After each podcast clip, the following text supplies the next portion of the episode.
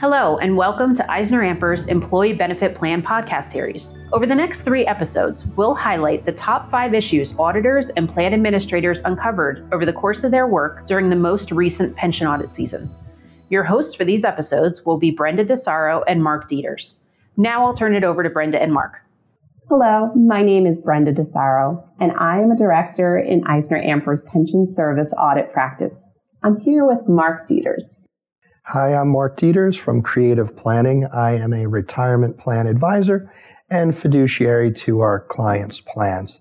So, uh, Brenda, I know today we're talking about the top challenges that you and your team experienced this past auditing season. And to set the stage a little bit, you and I are on two very different sides of the same business, being retirement plans. I know we tend to work with a lot of the same providers, and the retirement industry can be a bit convoluted because there's so many different providers, right?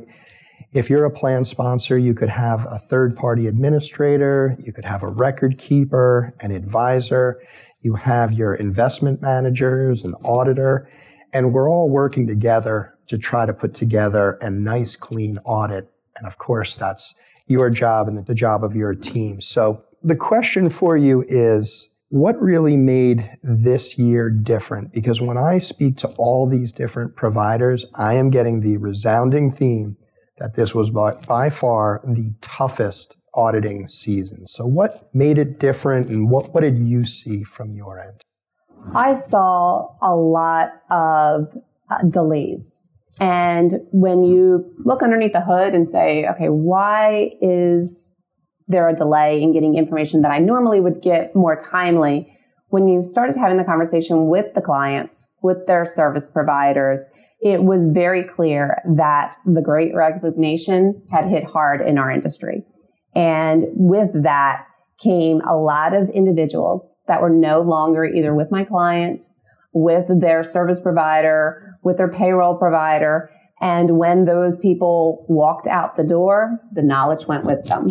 So there was a bit of scrambling of where do I get this report? Or Susie used to give it to me and she's no longer here. And with that added delay, some of my clients were more forthcoming with the fact of saying, Hey, I know we talked about this and we were going to get you XYZ report by Monday. It's not happening. And then I could plan accordingly and we could work through it. Some not so much. So communication is definitely key. And that was something that I, I really saw come forth and tried to come alongside my clients and help you know, if somebody left within their organization, giving them some wisdom of what I remember the report was called or who helped so and so get it and, and come alongside them and just help them through that process if I could. A new client, obviously, I didn't have that background knowledge and, and tried to just troubleshoot of different people to ask that may have the information we need. You know, I think we we experienced the same challenges this year on this topic because on our end, remember we're the fiduciary, so we're trying to document that there is a fiduciary process in place, and more importantly, it's actually being followed. So what we're trying to do is we're reaching out to the third party administrator, to the record keeper. We're reaching out to all these people. And we found that it was not only at the client, like you mentioned, it's also at the third party administrators. The TPA who knew this plan intimately is no longer there. So they didn't have the information. So they're tapping onto a new contact who has to look everything up, maybe had issues tracking down where the documents are stored. So we absolutely experienced that as well on our end. So if now someone's coming to you and they say, hey, Gene used to manage the plan internally and Gene's moved on and he was really, he knew where everything was. What are some thoughts to you for somebody who's coming in and inheriting this role as to how they can get acquainted with the plan and really make sure they have a smooth audit this year? The first thing I would tell the individual uh, is know your plan's provisions. Understand what the details of the plan document says and make sure that you are following those provisions. And, and so there's one thing of, you know, what it says, but then there's application. Another uh, item that is very helpful with audits is to start early. Best practice that I have with clients, new and continuing, is to have a kickoff call. I, I like to have that call in like February, March timeframe and go over all the different items that we'll need. Talk to the client. Hey, have there been any changes? Have there been anything new or anything that you, you know, experienced this past year? Because, you know, we're, we're talking in February and March and going back in time for the previous year of what uh, we're going to be auditing if it's a calendar year plan.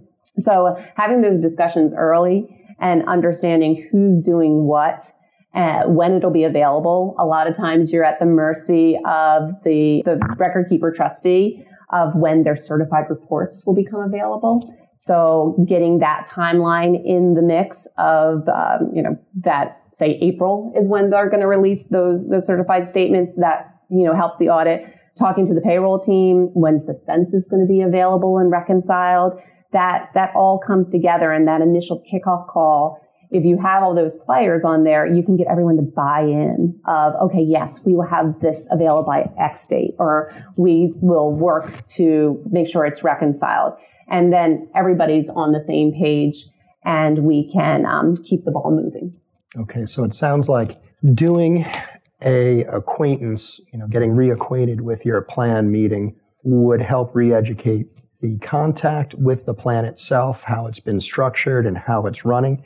And it's interesting that you say February, March, because I know a lot of auditors say more like June, July is when to start the process. So you, you pad in a couple of extra months in that process.